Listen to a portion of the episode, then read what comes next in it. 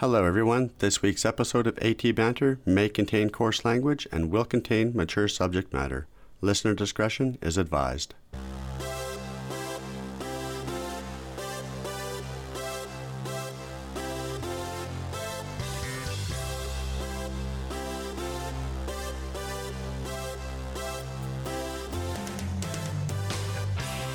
This is the AT Banter Podcast, a balanced and entertaining look at assistive technology, accessibility, and its importance in people's lives.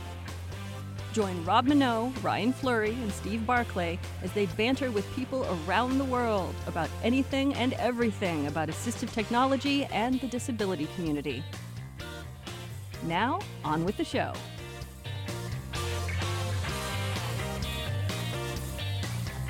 Hey, and welcome to another episode of AT Banter. Banter, banter. Well, you changed it up there. I did. Look at that. Wow. Spontaneous. Yeah, clearly. You've got a little pep in your step today. If you say so. Yeah.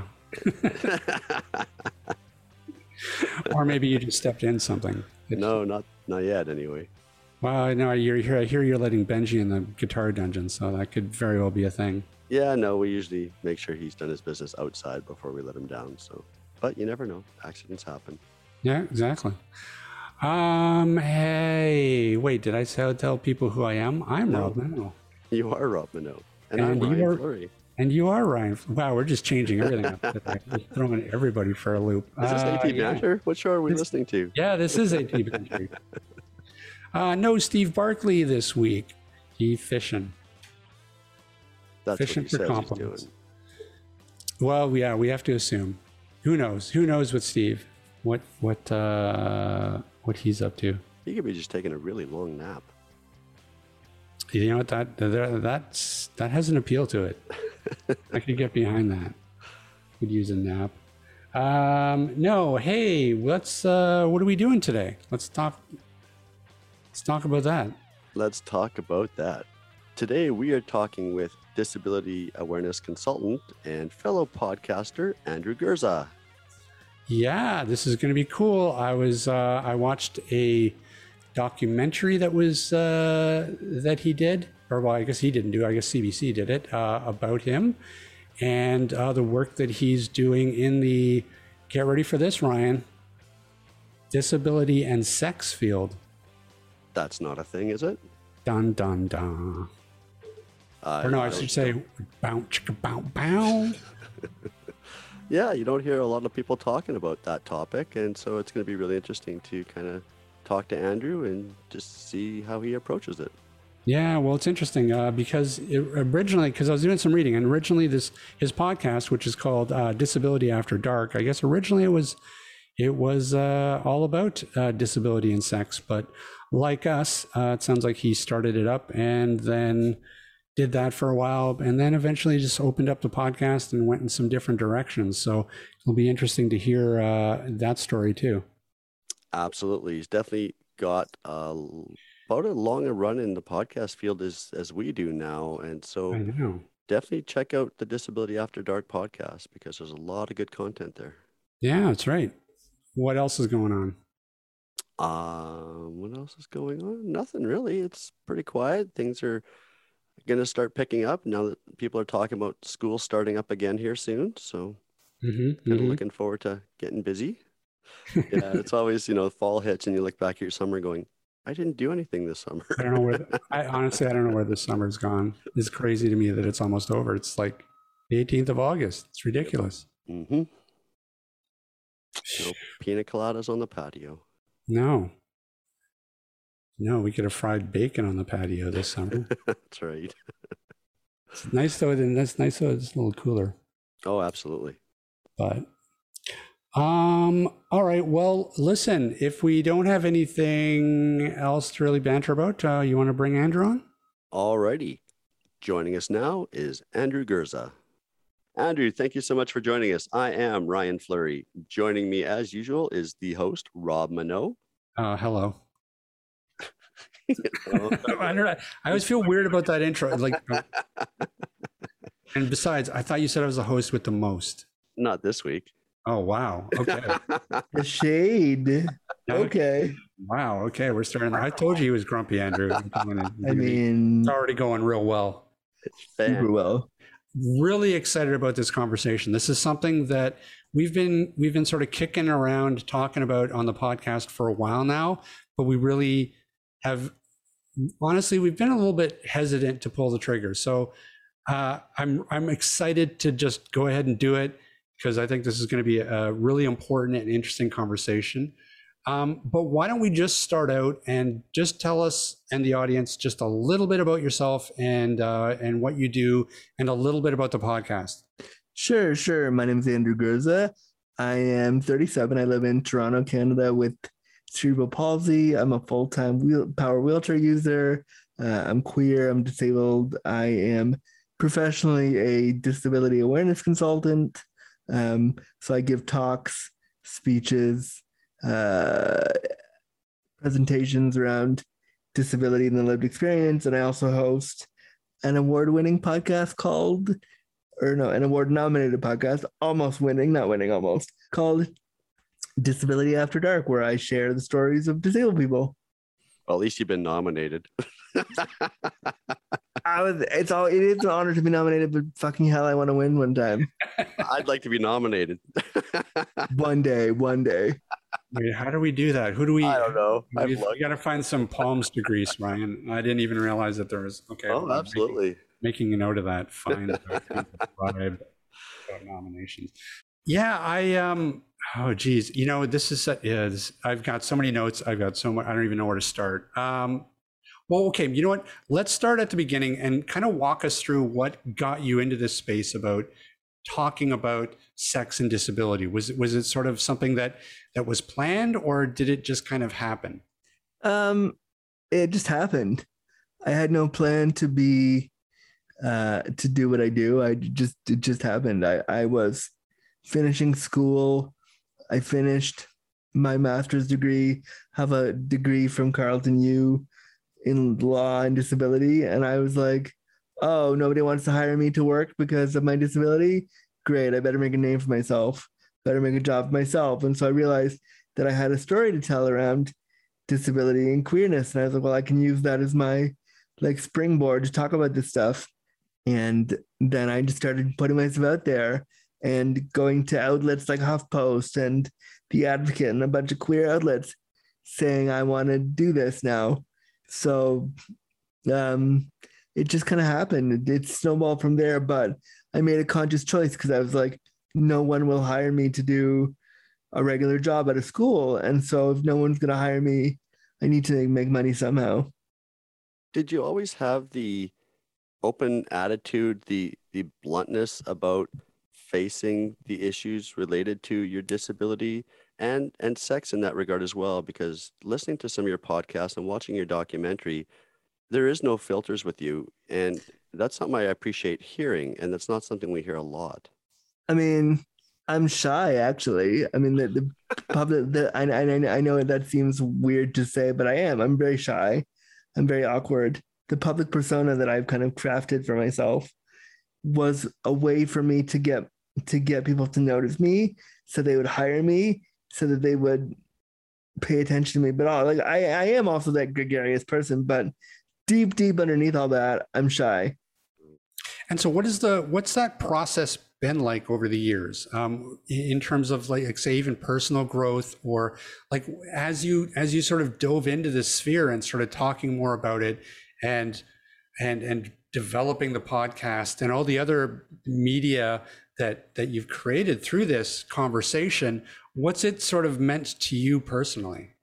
It's just so cool to see other people resonate with what i post or talk about or podcast about to see other people say you know your podcast makes me feel not so alone or your show makes me feel happy or what you what you talk about is what i feel about disability or, or like you know thank you for putting it out there to see community members come at me and say like this is what I feel too. That's what it means to me. Like the fact that I can do all this also from my bedroom and make an impact like that. That's cool.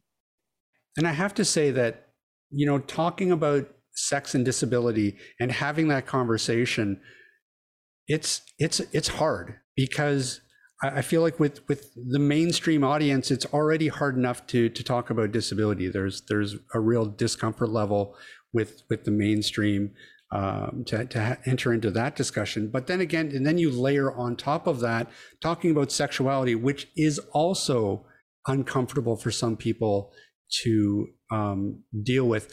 What's what's sort of, sort of some of the reception that you've got talking about this? Uh, you know, I, know that you've, I'm sure you've gotten positive impact from the community. Have you gotten any sort of negative pushback or anything from people? Um, some people don't like how how outspoken I am. Some people don't like that I've said certain things. Um, but I'm always open to learning, and if I've made a mistake, I'm always willing to to correct myself and be corrected. Um, some people haven't liked kind of what I've talked about and how I've talked about it, but you know that's on them, and that's not my really not my problem. Um, and I try to just keep doing what I'm doing with love and honesty, and hope that it resonates for people.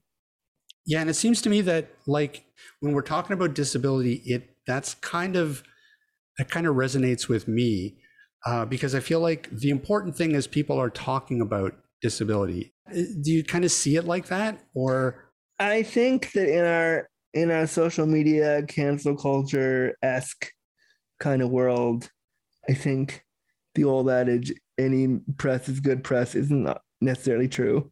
Um, I think that we have to be very careful what we accept, especially around disability.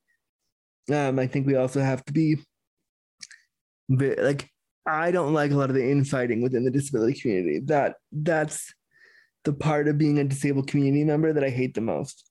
Why do we have to tear each other down all the time when we use the wrong language or say the wrong thing, or maybe we're learning about disability in a different way? Why do we have to hate on each other so much? That's the stuff that I have a problem with. And I think we need to talk about disability in a much more nuanced way than, oh, if you're not disabled, you're an ableist. Like, no, it goes deeper than that. We need to talk about disability in a way that's like everyone has a right to learn about this. We need to make th- these conversations accessible to everyone. Yeah, I think that's a really, really interesting point. Um, and I, I know that as you know, an able-bodied person that that uh, you know hosts a podcast, um, you know, around the disability community, I do feel that sometimes it is hard because we want we want the conversation to be pushed forward. We want people to engage and and learn. I mean, that's really the main push of of the disability community is is teaching people, educating people on what that lived what that disabled lived experience is is like. That's hard to do when people are feel either uncomfortable about that, which they already are anyways, but especially if they're uncomfortable because they're afraid of saying the wrong thing. Yeah, I totally agree. And I think everyone has the right to say the wrong thing. And I wish that people would. Now, there's a, a difference between being offensive for the sake of being offensive and for the sake of saying something edgy. But if you're just trying to learn and you fuck up, I think that's okay too. Like, I think that's valid. I think we in the disability community have to soften our soften a little bit. We have to learn to build a bridge instead of burning them. And I don't think we're doing that enough. Yeah, and I, and I think that that extends out even you know past the disability community. I mean, I think it's just this it's this toxic social media outrage culture that you know it it feels really good for people to sort of you know attack other people. I think on social media, it, it's become a little bit of a almost it's, kind of, it's a game almost. Yeah, who can I bring down today? And like I'm not saying that disabled people or other marginalized people shouldn't be angry. Of course they should. We've been through some shit, of course. But my caveat to that is what are you doing to mobilize your anger? What are you doing to turn it away from anger into something positive? What are you what are you doing to make yourself feel better? Because I for a couple years in my activism, I was that angry disabled person who was like mad at every able-bodied person for existing. But then I got sick from that, physically ill from that. So like, what? Who's that helping?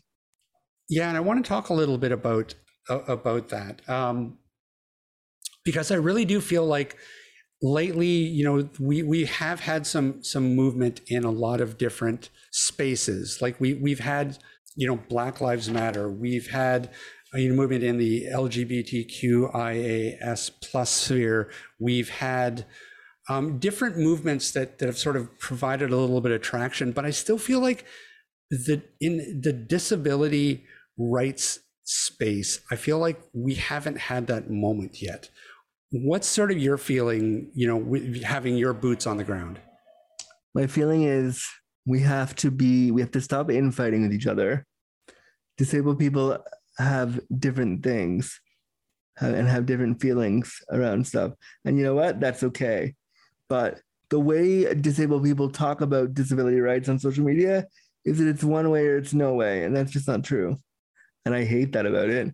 Like, for instance, I'm asked all the time to do image descriptions for my posts or transcripts for the podcast. And due to my energy levels and due to my disabilities, a lot of the times I can't or I don't.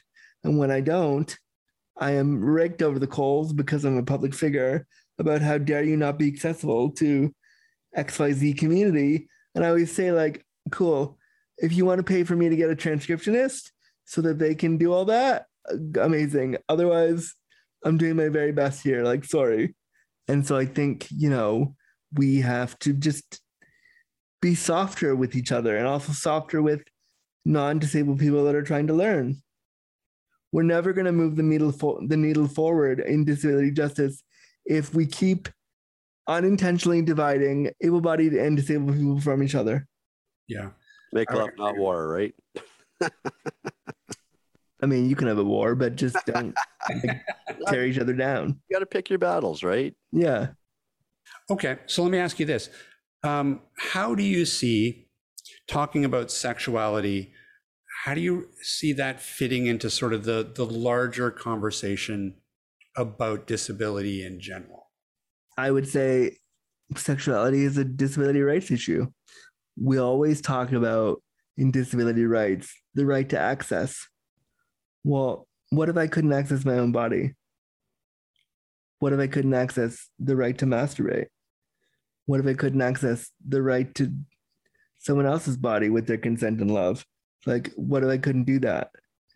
Sexuality needs to be a part of, of disability rights, and it isn't right now. Most disability rights justice people don't talk about sex, if you notice. Most of them don't, and they need to be. Yeah, I thought it was really interesting when I watched the documentary. Um, the the piece about you know, talking a little bit about support workers and how there's really no mechanism in their their job to really factor in the idea of sexuality, and I thought that that was a really really interesting point. Where do you see uh, uh, uh, the main part of the the work to be done? We need to recognize, like overall that all of us are going to become disabled. Let's start there. Every single person that is on this earth, if they're not disabled already, they're going to become disabled at some point. So we got to start there. We have to talk about what ableism is first. We do need to include sexuality into disability supports um, because that's it's a part of life. So of course we do, but we have to be able to sit in our discomfort first and talk about why it makes us uncomfortable. Yeah, I think that that's a really, really good point. People always, I think, in their heart of hearts, just go, "Well, this that could be me," like I, or that could be me, like because really, not could, it will be you. Yeah, right, right, exactly. Like I don't know, I forget what the stat is, but we've talked about it on the show before, where you know it's like three out of four people, or four out of four people, eventually in their lifetime at some point is are going to be quote disabled uh, in some way. Um, and so, do you think that that's where that discomfort comes from? Is that people are just they're they're afraid um, uh, about how they are going to handle it, and so that just creates this this level of discomfort. Or what, what do you think that's about? I well, look at the history of disability. The the history of discrimination against disabled people goes back thousands of years. Look at, you know, we've been institutionalized, we've been killed, we've been named, we've been told that we're, you know, demon people. We, you know, it goes back thousands of years. So there's a huge history in us not being included and us not being seen as human, even. So people are afraid that by becoming disabled, they'll become an other. And and that lack of privilege scares a lot of people. And it's so counterintuitive too. Like sometimes humans are just we're just stupid. Like honestly, like if that's a, a real fear with people, you'd think that well, listen, let then let's let's be inclusive. Let's build a, a society that's that's great for that because we're all going to be there at some point in our lives, and and yet we don't. We stick our heads in the sand and we uh, we don't we don't want to engage in that conversation. And that's unfortunate because by engaging in the conversation, you can learn what your own biases are and you can learn what the things you have to work on. And that's all we have to do. I'm not saying that everybody tomorrow has to be anti-ableist and like wake up knowing all the right things to say about disability. I'm not saying that. I'm saying just work on it better, try a little bit harder, try not to hurt somebody. And when a disabled person says, You've hurt me, do better. And since we know that talking to people or about people with disabilities is such a big fear or an issue with some people, how do you then introduce the topic of sexual disabilities or sexual identity on top of that conversation? It's a loaded question. I mean, I mean, the way I've done it is to be very forward. Like you saw me in the documentary, you saw what the character that I've created for myself, even though I'm shy, like the character that I've created of Andrew Gurza is very forward, very, very forthcoming with my sexuality to say like this exists, this is important, pay attention here. Um, and I think just being playful with it and making it part of who you are. Like I play with the fact that I'm disabled all the time as part of my sexuality. And like I call myself a bear in a chair, or like I say, like, hey, do you want to touch my big joystick? Like I play with it because it's it's fun. And I think the way you introduce that conversation is through fun. Yeah, absolutely. Well, fun and, and humor. And I think that that generally disarms people and puts the puts them at ease. Um, yeah, and I think that when when people are at ease, they're more they're also more willing to learn. Yeah. Talk to me a little bit about how do you how do you like podcasting? This might be a stupid question, but I'm I'm just curious. Um, it's it's been a journey for me. When I first started the show five years ago, the tagline was um, the tagline was shining a bright light on sex and disability. It was purely a sexuality and disability podcast. And now it's an everything podcast. So over the last five years, it's morphed into something completely different. I love it now because it allows me to sit with people and get them to share their stories and tell stories and really shine a light. The reason why it's called Disability After Dark now, five years ago when I created that name, it was to be like, oh, sexy. That's a sexy, like after dark. Yeah. And now it's like, let's talk about all the things that we don't talk about about disability and let's shine a light on that. And so I like I love doing that. I love sharing stories. I love bringing non-disabled people on the show and asking them questions about disability and getting them to learn. I love just having those conversations and having that platform to bring those conversations to life. That's so interesting. We we are so much alike. Uh, actually, it's it's funny. Our podcasts are, are very close in age, uh, and we we the exact same thing happened to us. Um, when we started out, we were we were just going to be strictly a, a podcast that talked about assistive technology. It was going to be a real tech based show, and within about five episodes, we kind of just strayed from that and started talking to people in, in the community. And we just found that that was so much more um, interesting for us, um, but I think that much more engaging for the audience. And, and there was much more of a, of, a potential to reach people who we could educate about um, different different um, issues in the disability community. Yeah, and I mean, that's what I love about doing what I do. Like I've had I did a I did a couple shows recently where I talked to like teenagers about being teenagers with disabilities. I did a show where I talked about um, you know, somebody with disabilities wrote a children's book that I and you know these are all episodes that are up and coming, but then I'll do shows where I talk with like Dan Savage or a porn star or like you know. So I love the breadth of stories that I can share, and I love how it's changed into something completely different than what it originally was, and that's exciting for me. Also because like there isn't a lot of popular disability media out there, and I'm poised and quite thankful and grateful that I get to do that, that I get to put something out there in the world. And the same with your show. Like these kinds of conversations are valuable and they I'm glad we're able to create content to give them a space.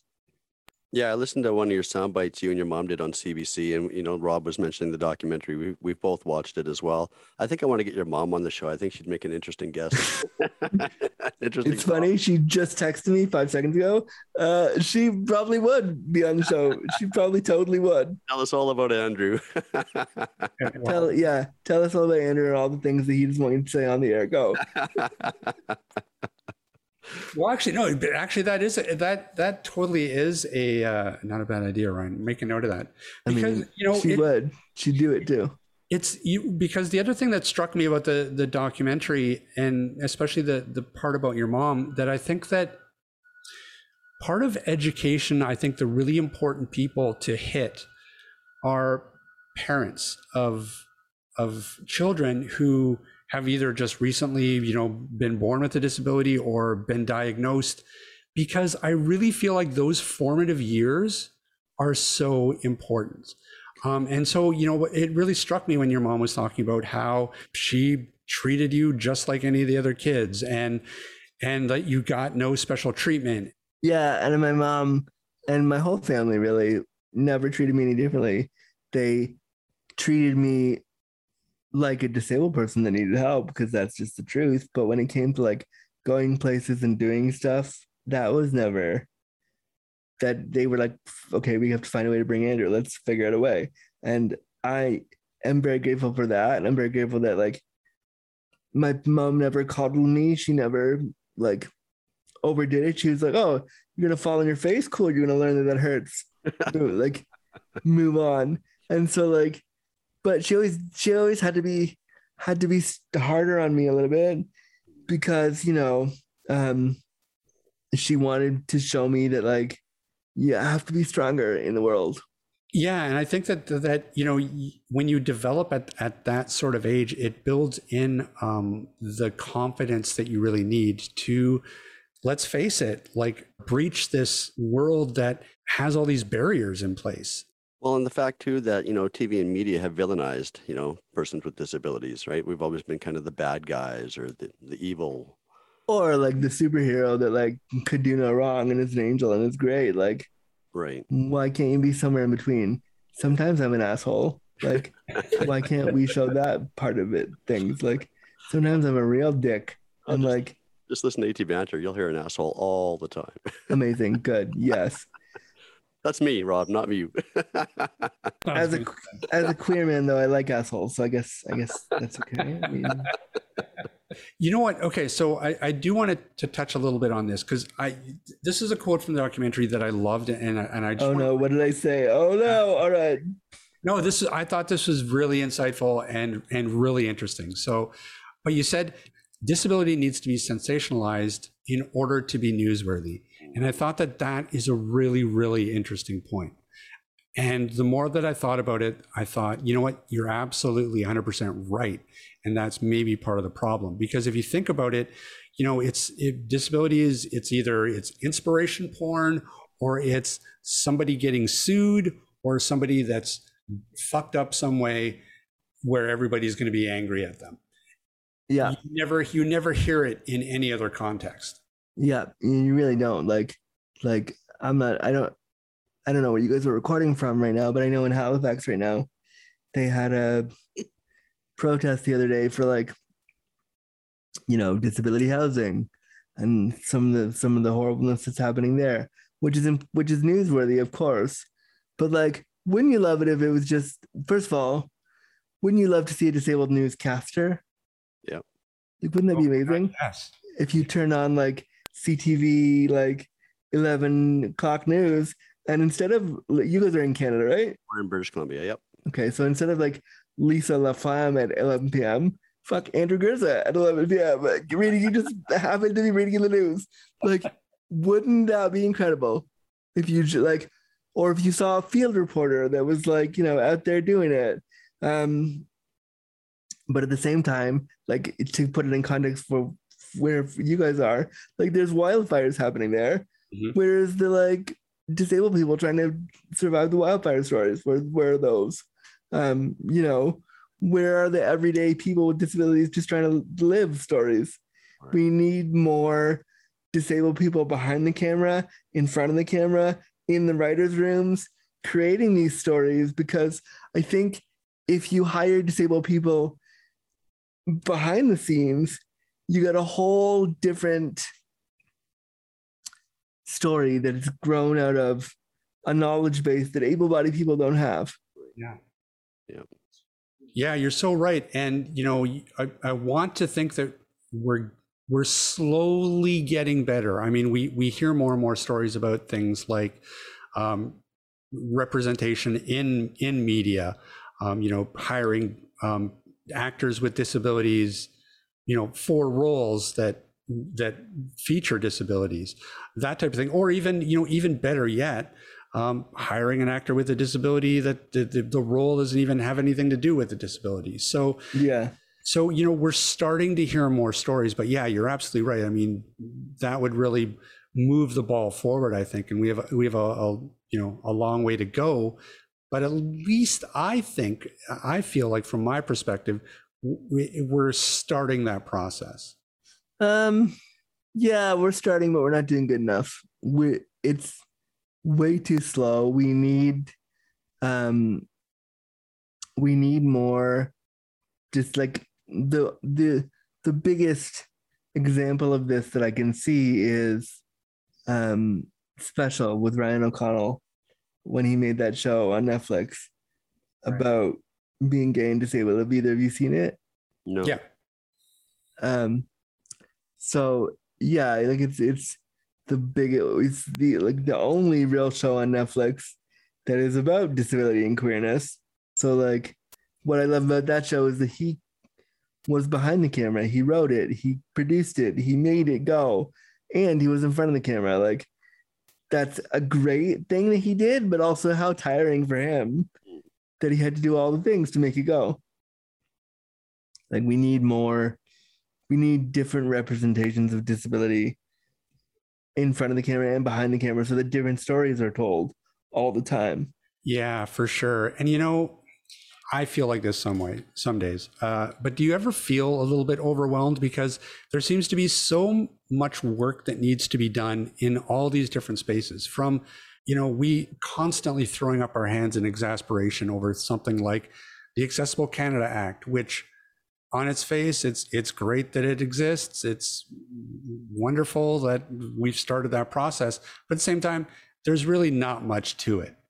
Um, yeah, but the, I, I could say the same with the American with Disabilities Act. Like, Hundred percent. Yep. there's not much to it. It it was designed to stop lawsuits in businesses. Like Which didn't do a thing. that's what it was really for.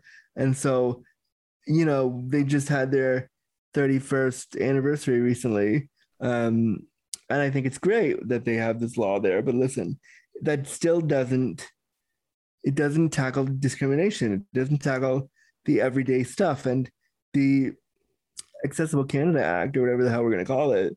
Um, I hate the Accessible Canada Act. Can we can we say disability? Can we like call it the the Canadians disability, whatever? Like if they call it the Accessible Canada Act, I'm gonna scream because we always keep connecting disability to accessibility when what we're forgetting is that disability is a culture all by itself. It's its own experience. And it doesn't have to be tied to access all the time. Yeah, that's really interesting that you make that point because I I really think that people are afraid of the word disability. Um, Oh yeah, they're terrified. That's why they use euphemisms like Yep. uh, you know, handy capable, oh yes. yep. euphemisms like uh special needs. But at the same time, it was just funny because I was doing a podcast just before I got on here with you guys. Um, And I was saying that I listen to the way people use language. So if somebody uses the word handicapped, I could, as a disability activist, stop them and say, uh, excuse me, that's not the right language to use. Yeah. How dare you? Or I could listen to what they said, how they said it, determine for myself if if the word handicapped is being weaponized against me, and then decide if I want to say, um, excuse me, can we change? Can would you mind using this language? Yeah. Um, because I think in our communities, we spend so much time infighting about what is the correct language to say them. Like my mom, for instance, you know, when she was raising me, the language she used, she under she had for disability was special needs. So to this day, when she's talking to somebody about me or the disabled community, she'll say people with special needs. And initially I was like, Mom, you can't use that language anymore. But if you if you listen to how she's using it, who is she hurting? How how is it hurting anyone? But I do feel like you kind of shoot yourself in the foot when you're when you're not picking your battles and you're not attacking the people that are say are weaponizing the language against you and you're just sort of muddying the waters or confusing people Yeah, and I mean I think what's unfortunate about that is that in the disability sphere, we're not allowed to have that conversation.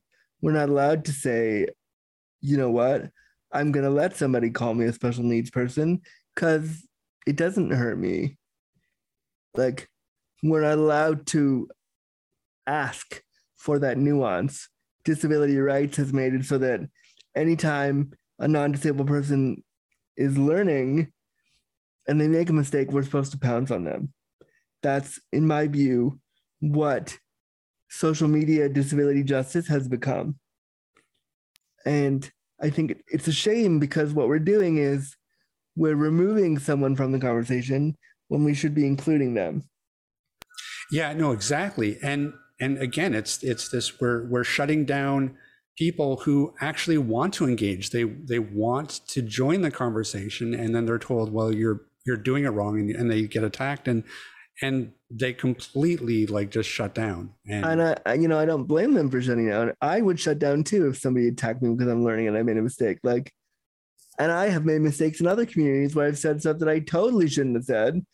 And when I was corrected, I was like, oh, thank you for telling me I'm going to do my best. And I still sometimes make mistakes. But if you shout at me, I'm not going to want to learn anymore. That's just, that's how humans are, unfortunately. And I think disabled people, we have a right to be angry. But like I said earlier, what are you doing to mobilize that anger? What are you doing to turn it into something positive? And so my job as a disability awareness consultant and as a podcaster is to to ne- it's never my responsibility to educate you, but it damn sure is my opportunity. And I'm going to take it wherever I can. Yeah, you have a lot of experience, you know, and you know, I think we could probably talk for a couple hours, but from listening to some of your experiences as someone who is queer, dealing with sex and disability issues, finding sexual partners, how does that affect your uh, I guess your your ability, your confidence, your your promoting of the podcast, um, your educating of people? Like, how does that influence who you are and how you approach that topic? Just which part? The queerness? All of it. Oof. Again, do you have seven hours? Uh, Well, um, it's, it's important to let people know that you know sex and disability is a topic that doesn't get talked about a lot and how you know we did talk about how you can kind of you know approach that through humor and make it fun and kind of set people at ease but you know what are some of the challenges that you face and how do you overcome them well, the challenges that I face are just getting people to see that I'm sexual, period, at the end. Like, just getting them over the hump of like, that guy in the wheelchair is really hot. Maybe I want to fuck him later. Or maybe like we want to hang out, or maybe we should we should go on a date, or maybe like getting people over that hump is hard. Um, which is why I've resorted to to working with sex workers and service providers that way. And that like I've been working with it with sex workers now for five years, and it's one of the most transformative powerful ways that I get to access my sexuality um, because I found that the ableism I was experiencing in the queer community on a day to day level and trying to meet guys on apps and trying to do all that stuff, it just wasn't happening. So I was like, fuck, I'll pay for it then. Let me see how that goes. And I had experiences that didn't go so great, but I've worked with people that are amazing providers. And it gives me a confidence in my body and my sexuality that I wouldn't have otherwise. And so how how difficult was it for you to take that step? I definitely was like, oh, I, you know, live on social assistance, which I know in BC is less than it is here in Ontario.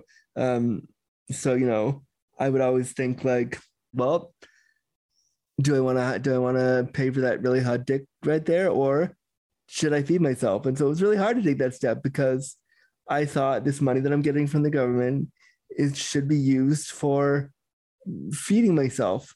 Mm-hmm. But I'm lucky in the work that I do, I can make enough to support a good sex work session. Um, but it was really hard for me because I didn't want to be ashamed of my sex life. Yeah, and one of the things, you know, one of the other reasons I think it'd be great to get your mom on the show is because you you know you broached the topic with her mom. I'm I'm I'm by you know I'm working with sex workers, And she kind of took a pause for a moment and went, okay, this is a whole new realm. You know, I didn't really sound like she had thought of before. You know, how are you going to be safe? Are you, you know, that whole, that whole discussion, that whole concern that a mother would have for a son, you know, queer or otherwise. Um, how has that been? Like, how is how has she come around to the understanding of of your needs and your identity? We have we're very close, my mom and I, as I'm sure you can tell from uh, from just listening to us and then the podcast. We're very close. So I was scared to tell her because I was like, I don't know how I'm going to tell my mom this, but I had been lying about this, not lying, but just omitting the sex work part. So I'd say like, oh, I'm going on a date with a guy later, bye. And I just wouldn't say that I'm paying him 300 bucks an hour to like blow me. But um, you know, once I told her, like, she was like, the very first thing she said to me was, "Oh, good for you. If I was in your situation, I would do the same thing." And that was it. And that was it. And then we had like conversations about safety and about money and about how much it costs. And we had those conversations, and it was very honest. And so I was very, I was so happy to tell her because now, like, I show her I show her texts between my worker and I. Like she's seen a photo shoot he and I did. Like she's supportive. And so I think that was really powerful for me because it showed me that like it's okay that this is an avenue you're doing and people support you. Well, and I think that's one of the takeaways I got from watching your documentary and listening to the sound bites with your mom is it sounds like you have a very supportive, encouraging group of friends, your mom as well it, it, you you know you're not alone in this endeavor. Yeah, I mean, and I talk about sex work and being a client of sex workers quite openly online and in what I do. I talk about it all the time because I think it's important. And so, like when I told her, when she told me that right away and said, "Good for you," if it were like if it were me, I'd do the same thing.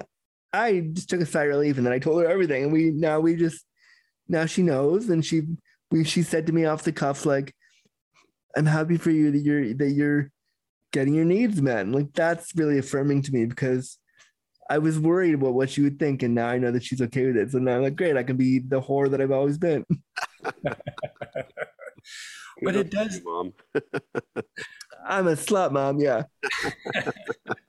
but it does bring up an interesting, like, so you you know, you talk about piling stigmas on top of stigmas in terms of you know what what a lot of people are, are comfortable with. I saw a documentary not long ago about, um, and I think it was, I think it was about a an agency, an escort agency in Ontario, I think, but they built built it so that they specialized in clients with disabilities. Is it? Are they Essential Solutions? It could have been. It, it may have. They're been. actually in your province, and I know, I did an interview with that. If it is who I think it is, then I can connect them you to them if you want. Actually, that's a great idea. Okay, yeah, we'll talk off. Yeah, let's let's uh we'll, we'll email you about that. That's a great idea. but so uh, but i just want to get get your thoughts about that and and you know do we is do we need more of that and is there a real case to be made for having sex workers that have been trained in a specific way in in helping meet specific needs because i think that people with with disabilities there there's a gradient of what they may be looking for. Because there may be some people that just it's just about touch or it's just about uh, intimacy more than actual sex. And so there's probably a gradient of needs there. Do you think that we need uh, more agencies like that? And do we need training or how do you see that space? I think training is really hard. I think because every single, like you said, every single person's experience with disability and how they like to be things done is different, right? So I think that, um, I think that uh, we need agencies, yes, but maybe not a standard training. Maybe like just, hey, are you willing to, to give working with a disabled person a shot? Cool go out and give it a shot. Try. The disabled person will tell you what they need because we, as the client, know what we need. So when I started working with my worker, like I found him on an escort site, and his like photos were him looking super hot and fuckable. And so like I emailed him and said, "Have you worked with a disabled guy before?" He said no, and then and then we and then we um we figured out a session and he learned on the go and there was something really powerful about that and really like it bonded us because I was his first like disabled fuck ever. So like that's i think too much training is a problem. The willingness to, to learn on the fly is the important part. And hmm. you know that that requires i think i think it requires a lot of conversation. It requires a lot of um, discussion. It requires the worker to think about their own ableism. So maybe not training, but maybe there could be like a course right. around ableism like what is ableism? What is sexual ableism? What is like you know that's actually a great idea. I've been thinking about that for a while like maybe doing a course for sex workers about how do you become a client to disabled people? Yeah. Like how do you do that? And not a course where you like train on stuff but just a course where you sit in on interrogating your own ableism to be able to help somebody else. Right. Yeah. So anybody who wants to hire me to do that course, you can hire me at andrewgurza.com. no, I'm kidding. I love it. No, no, yeah. To plug plug a few. Always, always plug away. We're we're we're plug sluts as well. me too, but in a totally different kind of plug. That's right. See, I feel like we had, we had to we have to like earn that that warning that we're going to put at the beginning of the podcast. Yeah, I mean, we really do. We really do. That's why I'm trying to dig into the deeper consciousness of sex and disabilities here because nobody's. How deep do you want to go with me? I like things deep. uh, you had to go there. I really did. I, the minute the minute you said deep, I was like, I can't not let it go. Yeah, exactly. I totally understand that. I'm gonna. Uh, sorry, I'm gonna talk a little bit about the podcast again because uh, sure. I'm always curious. Because uh, you know we've we've been doing this for uh, what are we? What I keep forgetting, Ryan. Are we? Are we at year six or year five? We're six year. Yeah. Wow. Yeah. yeah. So we've been doing this, you know, and we're doing a weekly podcast, and sometimes it is a real grind, and it can be a real a real chore to to do a weekly podcast. It's a lot of work. Um, it, how do you find it? It's a lot of work. Yeah, yeah. It's it's hard. well, like, we know we know you're a shitty editor. I have said quite openly I'm a shitty editor. So that's why. yeah, I'm a, I'm a shitty editor. I, I don't edit anything. Me either. And I I hate so hard to edit. Editing is so like not only tiring, but also I don't have the dexterity for that shit. I don't know how to crop this little piece of audio into this little piece of I don't know how to do that. No. and I don't have a team around me. Like Mm-hmm. What what I the mic I'm talking to you on is like in my bedroom and I'm recording it from my house. Like I don't have a group of people doing it for me. Um so it's a lot, but I love the the the final product is people, you know, coming to me and saying thank you for your show. Yeah. Thank you for doing that. Thank you for putting it out there. Like and that's powerful. Like that's that I you couldn't ask for anything better. Like I've also created a podcast network called, you know, Wheels on the Ground. And, and not that I want a two man horn there, but if you guys don't have a network that you're on and you need one, let me know. Um, oh, listen, toot, toot away. Uh, we'll talk. All right. Well, I started a network. And by started, I mean, I literally had my friend make that bumper that you hear at the beginning of my show that says, You're listening to Wheels on the Ground production. I had somebody make that for me. And I've literally been, you know, I wanted to create my own network because we need more podcasts by disabled people out there. And why not have a network just for that?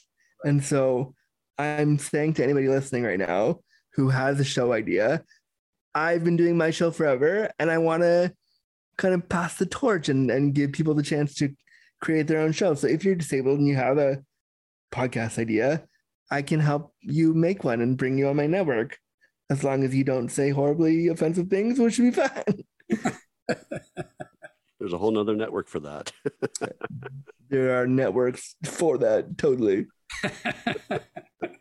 well, okay, listen, before we before we do wrap up, I, where can people find you? Uh, they can they can follow me on Instagram or Twitter is where I'm mostly active.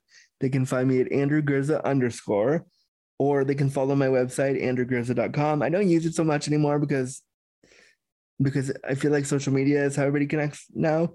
Sure. But you can book me at andrewgurza.com for um, speaking opportunities and gigs like that and consulting stuff and cool things. I'm around. Um, you can also follow my award nominated podcast, Disability After Dark, which is available weekly, sometimes bi weekly.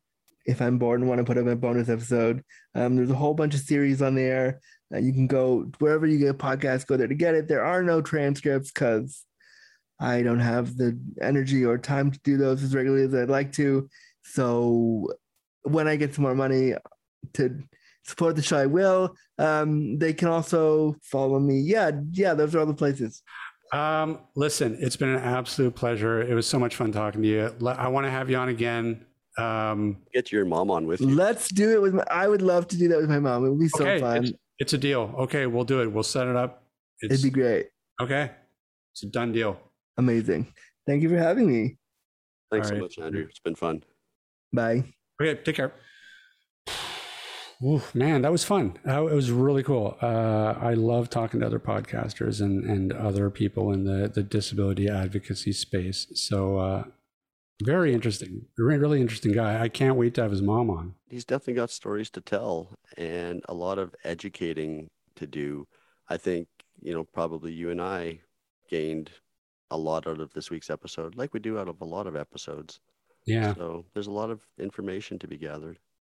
Yeah, very true. And I'd really highly recommend uh, watching the CBC documentary. Uh, picture this. Uh, we'll include a show uh, link in the show notes. Um, it's really good. It's really interesting and really thought provoking. Uh, definitely check out his podcast. Um, there's some reams and reams of really great content in there. Um, and he talks to a lot of different people, including, we might add, friend of the show, Alexis Hillyard, who uh, appeared on the on the show not too long ago. So yeah, it's definitely worth a listen if if uh, people aren't already dialed into it. Absolutely.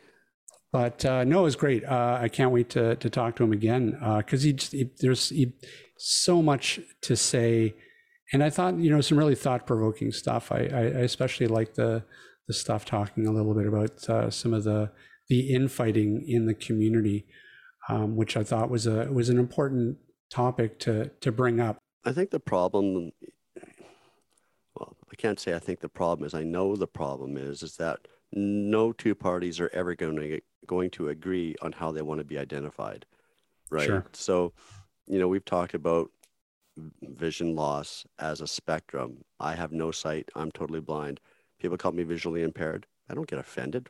Why would I be offended? You know, it's their lack of knowledge. And it would be the same with autism spectrum or learning disabilities.